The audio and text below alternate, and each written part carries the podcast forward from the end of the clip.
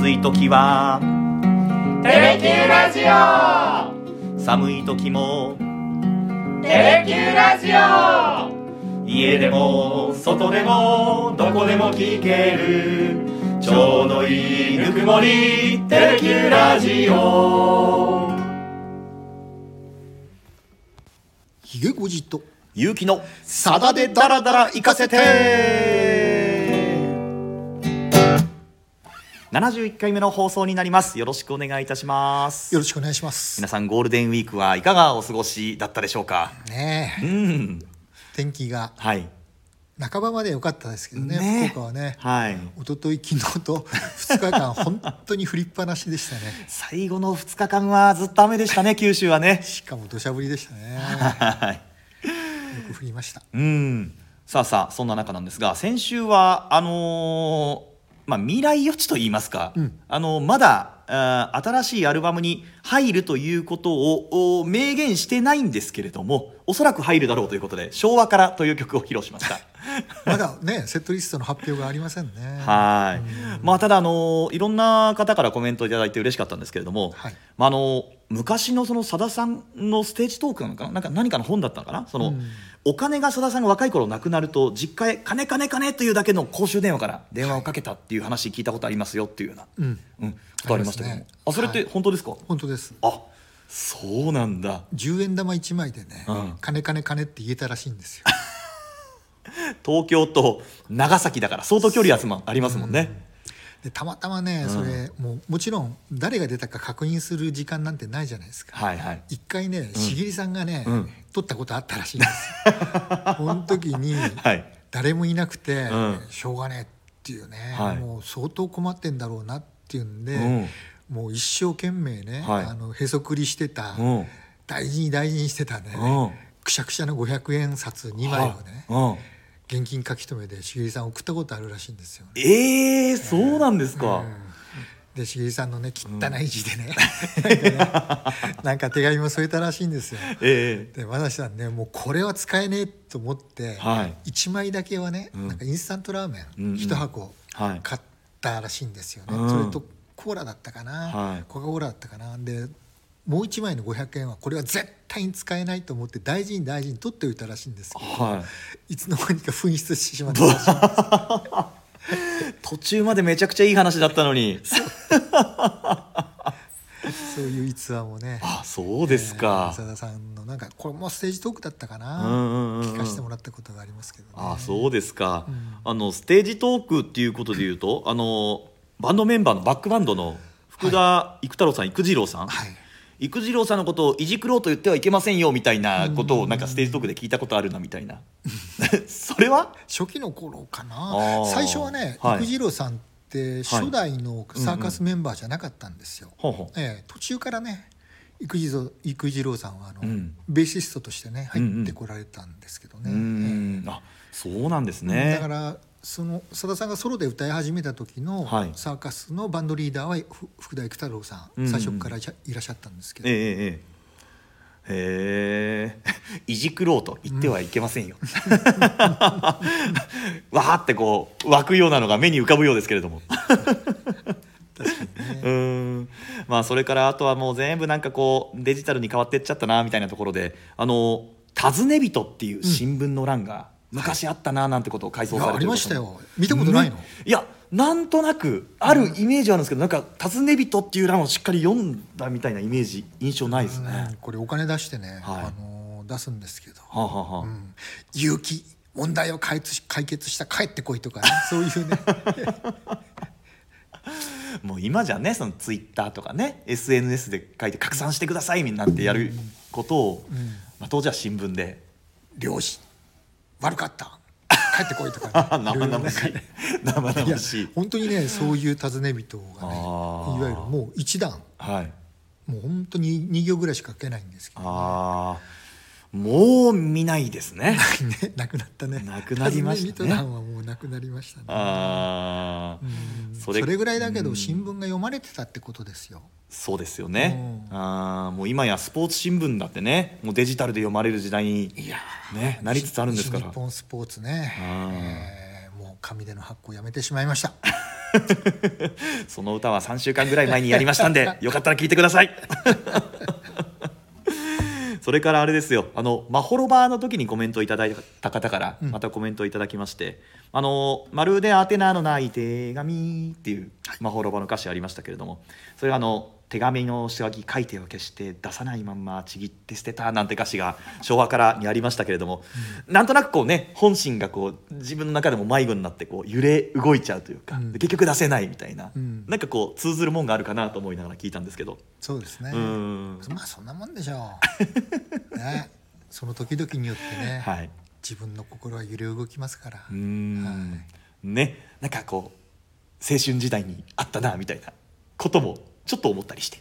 うん、まあ青春時代の勲章でしょうね。勲章ね。あいい言い方しますね。勲章そうですよね。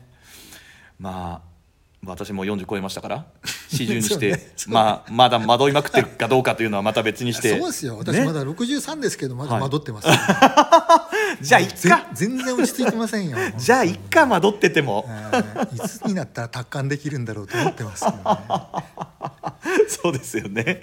まあまああの昭和からっていう歌おそらくこう書き込んでくださった方々も、まあ、なんとなくこう心にね刺さるっていうような楽曲だったのかなっていうのをこうコメントの欄を見て思いましたね。そうね、うん。特にあの年齢が高い人ほどうん。なんか感じるものはあったんじゃないかなって気がしますね。あー。なんか私なんか正直こう昭和から歩いてきて令和まで来た。であと少しみたいなところ。まだあと少しっていう感じではまだないかと思ってそこはなんかこう自分の中ではこう入り込めない部分はあったんですけどそうですね、うん多分そうでしょうねだからダイヤルをねジーコジーコ回してたうんうんうんうんのが当たり前だった世代の人こそ響いたかもしれないですね。あーかもしれないですね。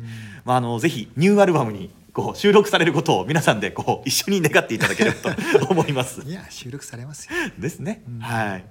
さあさあ、えーという前回の振り返りをした後でいよいよ本題ですけれども、はい今回の楽曲って結構迷ったんですよね。迷いましたね。ね。えー迷った挙句にね、うん。はい。やっぱりこの番組のね、うん。狙いって何なのっていうのをもう一回ね、はい。ちょっと私なりに原点に帰ったんですけども、やっぱりね、えはい。隠れた名曲発掘シリーズっていうのをね、はい。困った時にはそこに帰ろうと 迷ったらそこに帰ろうっていうことで、はい。今回も、はい。多分、うんほとんど皆さんねうんライブで聞いたことがないんじゃないかと思うんですけど、うん私もね1回しかないんですよあ、そうですか。生で聞いたことは。うん。だけど、はいこれは素晴らしい曲だなと思ってねんどっかで紹介したいなと思ってたんで、はい。今回ちょっとこの曲をね改めてご紹介したいと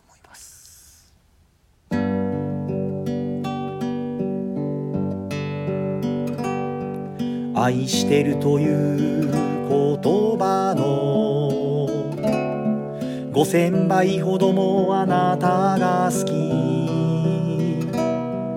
ありがとうという言葉の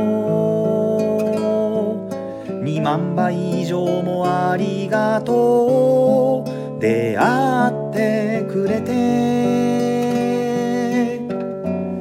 大切にしてくれて支えてくれて魂のすべてまでも離さない抱きしめた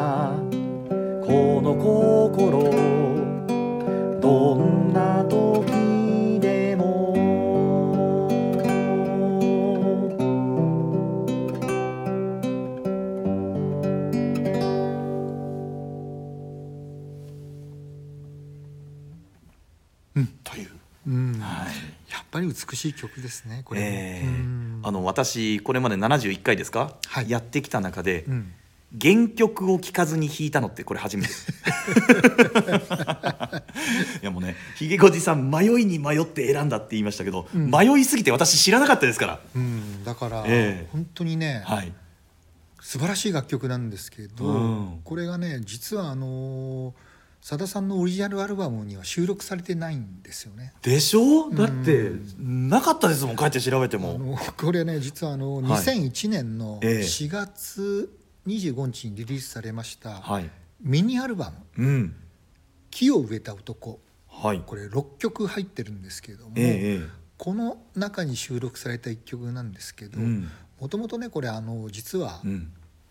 ミュージカル。はいさださんがね、うん。作詞作曲して音楽監督もやって主演まで務めたはい。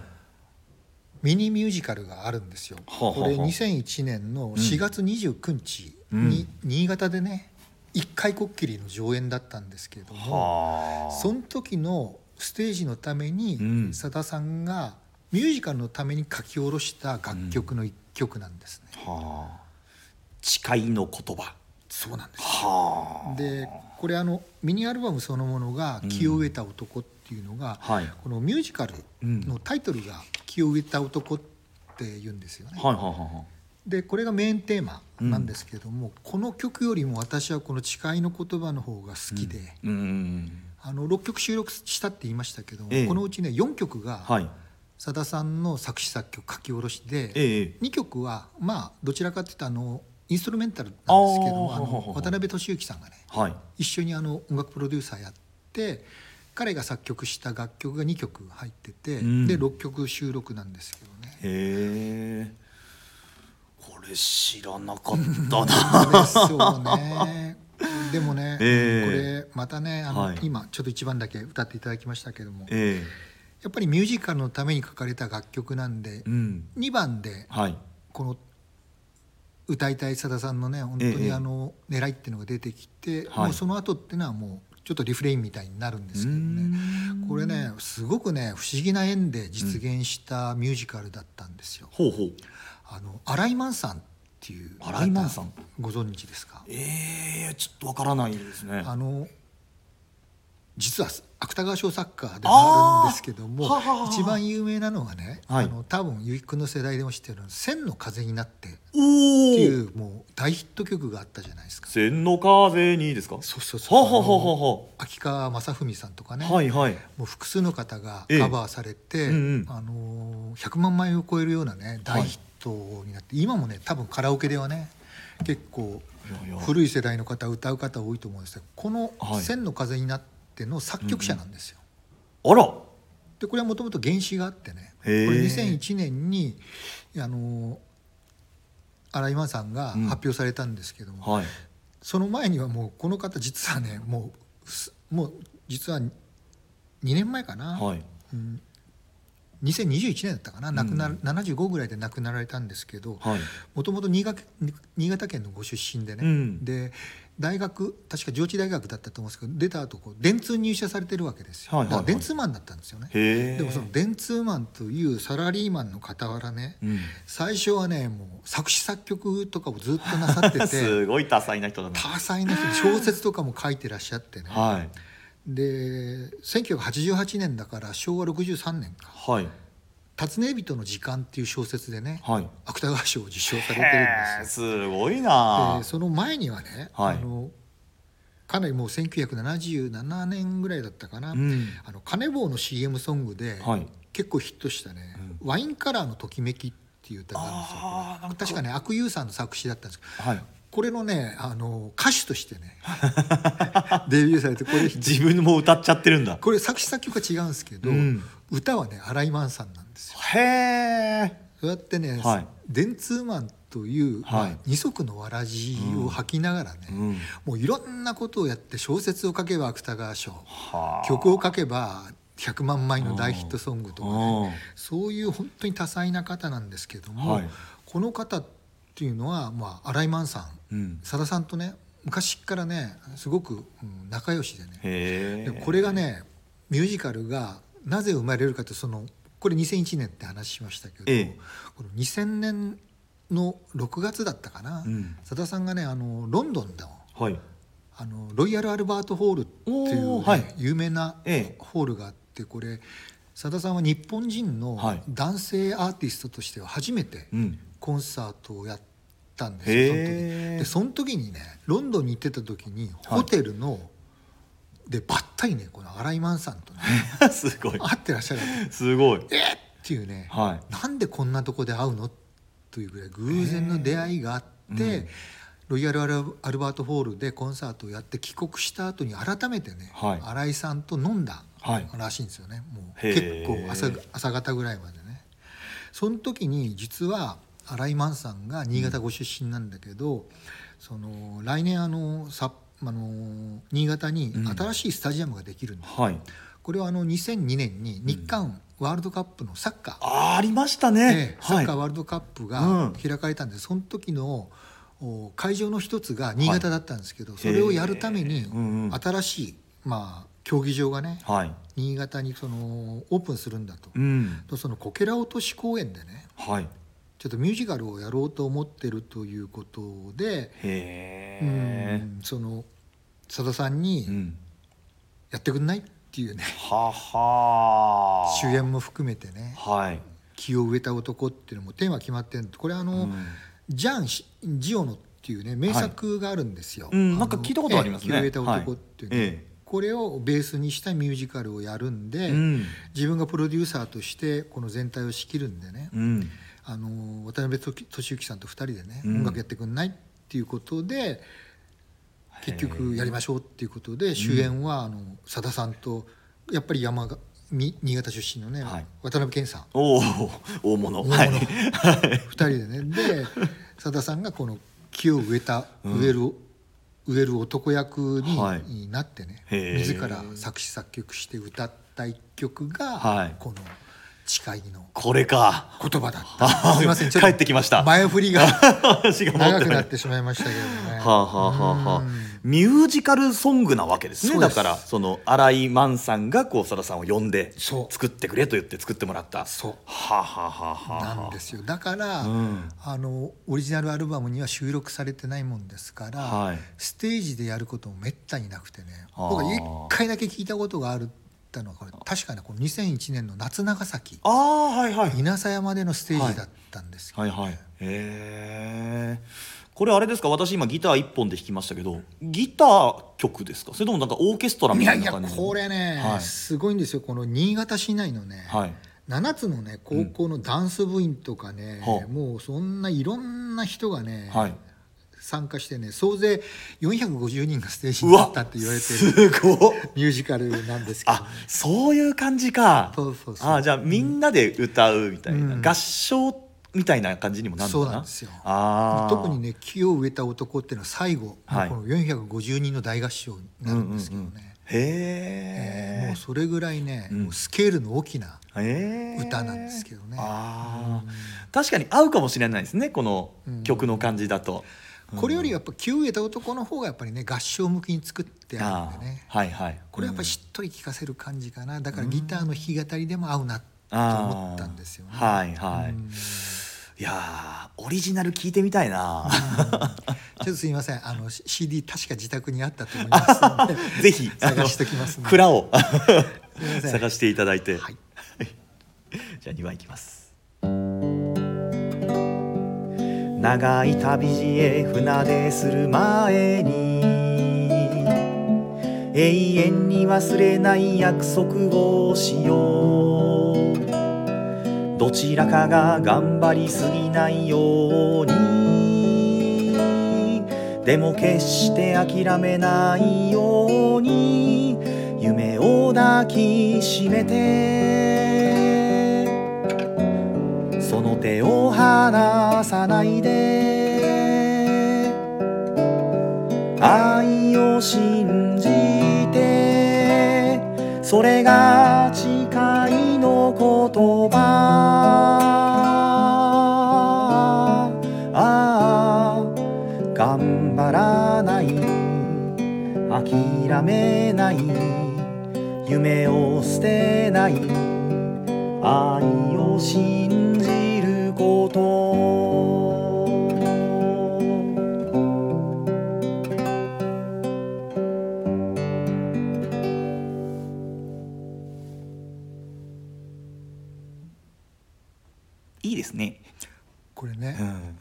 さんの究極のセリフが出てくるじゃないですか。出てきましたね。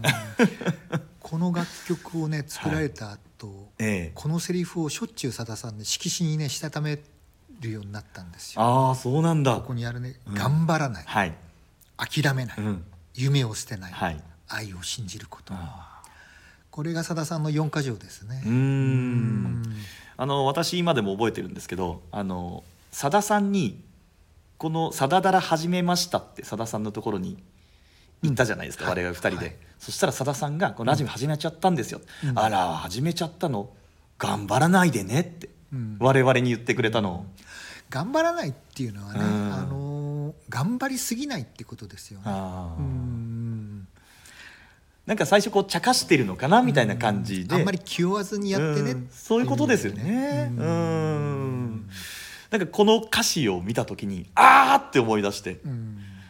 で5回目の時のメッセージ聞いたら「あやっぱりさださん頑張らないでね」って言ってるだからもちろんさださんねこのおセリフってどっかでね、はい。歌詞に使おうと思ってたと思うんですけどね、うん。ここで出てきたかっていう感じでしょ？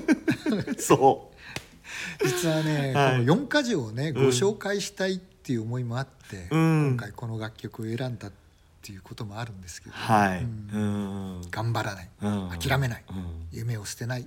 愛を信じること。あこの4箇条があったから71歳までさださん来れたんですよね。ー。あーね。頑張らない。諦めない。夢を捨てない、うん。愛を信じること。この愛っていうのはねいろいろ置き換えられると思いますけどね、ううんんね、当然男女の愛もああるでしょうし親子愛もあるし、うん。兄弟愛も友情みたいなものあるあるでしょうしね。全てですね。とにかく信じること。はい。仲間を信じること。あみんなを信じること。自分を信じることでもあるんですあけどね。自分へのね、うん。ああそれもあるかもしれない。なんとかなるさっていうね、うん。ケセラセラも含めてね、はい。これさださん四箇条ってこの時からなんですか？うん歌詞に出てきたのはもちろん初めてですよね、うん。この4つのねはい。頑張らない諦めない。夢を捨てない愛を信じることっていうね。このねミュージカルのテーマとのぴったり合ってるんですよね。はあ。これもともとねあの新潟県の21世紀を担うプロジェクトとしてこれ新井満さんがねはい。提唱して当時のねうん。県知事を説得してね実現しようとしたんですけどなんで気を得るかっていうとね、うん。県民の数が250万人だから、はい。21世紀おー。250万本の木を新潟県内に植えようで未来22世紀への財産を作っていこうというプロジェクトの一環だったんですよね。だからこの時の、うん。いわゆる21世紀記念事業として新潟2001年、うん。宇宙の旅っていうんで、う。ん。この全体のいわゆるこけら落としっていうねあのさっき申し上げたサッカースタジアムビッグスワンっていうはい。命名されたんですけどね、ええ。ここのいわゆるプロジェクトが「緑百年物語」テはあ。ーマで。うん。でミュージカルはミニミュージカルは「木を植えた男」主演。演作詞作曲。さだまさしもう本当に全国股にかけてますねこの方は。でもやっぱりね新潟っていうのはね、はい。あのぱり新井間さんがね、うん。ふるさとのためにね、はい。頑張ろうとしたことにね、ええ。やっぱり粋に感じてねあ乗ったっていう形でね。そうですね。うん。だからロンドンのホテルで朝飯食ってる時に偶然会わなければ、この構想を実現しなかったあそうかもしれないですね。うん。だからたまたまねロンドンでばったり出会うっていうその再会がねうんいわゆるあの縁をつないでね、うん。こういうミュージカルにつながっていった。そしてこの「愛誓いの言葉」っていううん。名曲が生まれるというね、へえ。人の連鎖ですねやっぱり。ね。じゃあ3番いってしまいましょう。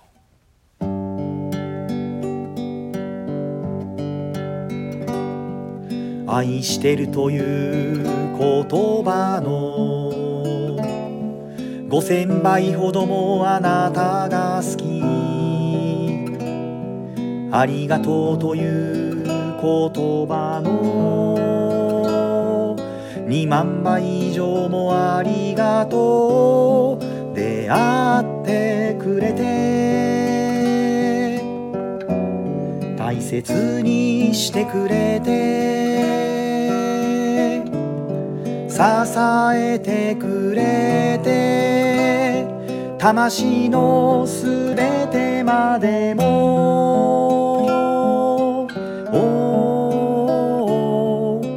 離さない抱きしめたこの心命の果てまで。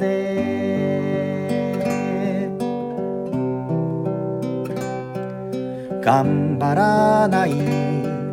諦めない。夢を捨てない。愛を信じること。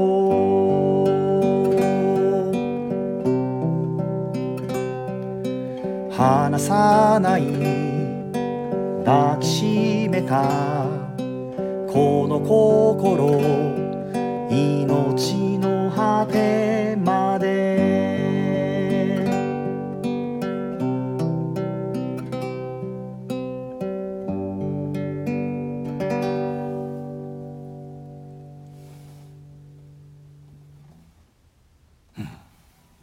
や原曲聴いてない割には素晴らしいね。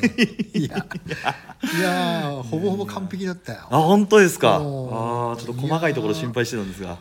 いやーいい曲だねやっぱり。いい曲ですねこやっれぱり隠れた名曲だね。隠れてましたね。いや今回紹介できてよかったです、ね、うんよくぞ練習してくれました。いやいやいやいやちょっとおっかなびっくりでしたけれども。うんこれ歌詞も素敵ですね。でもね、うん。愛してるという言葉の5000倍ほどもあなたが好き、ありがとうという言葉の2万倍以上もありがとう。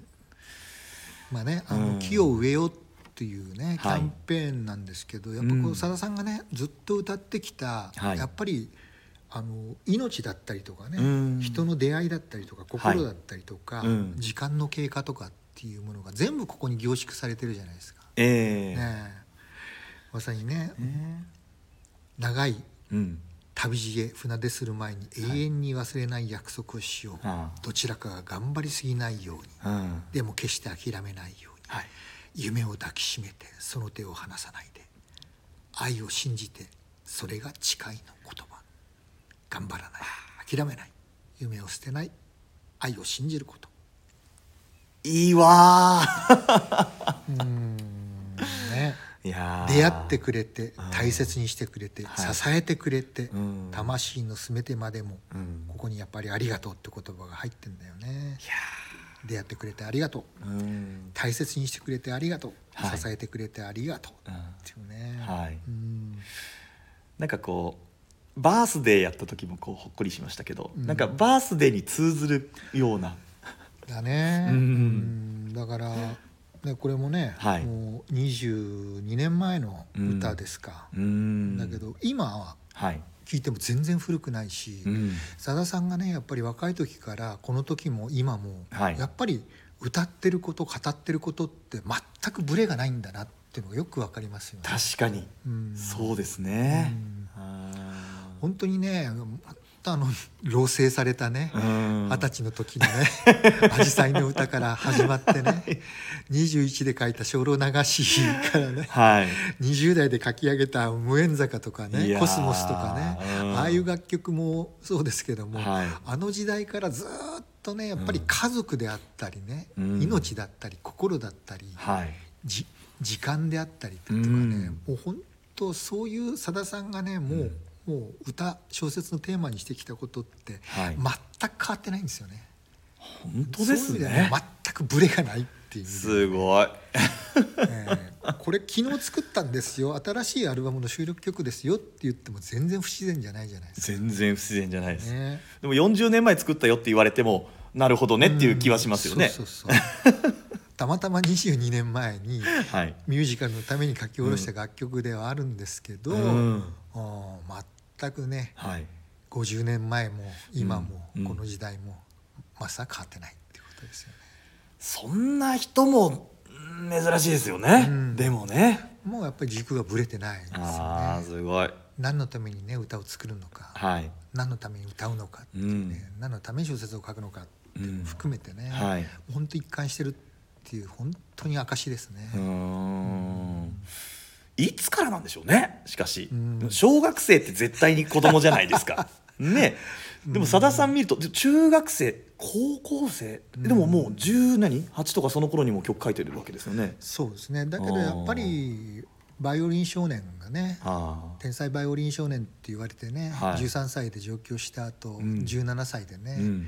クラシックに挫折した、うん。やっぱりかなり早い時期でのはい。人生最大の挫折ですよね、あそこを踏まえてねはい。二十、歳の時にね、うん。体壊してーうん。ふるさと長崎に逃げ帰るっていうね2回目の挫折、うん。そっから始まってるわけですからね。まあ、その後もね、はい。借金抱えたりとかね。そうですね。何度も何度もバッシング浴びたりとかして、ね。え挫折はたくさんありましたけど、やっぱり最大の挫折はやっぱり17の時だったと思うんでね。あそこあたりからねやっぱ哲学者になったんじゃないですかね さだまさしは。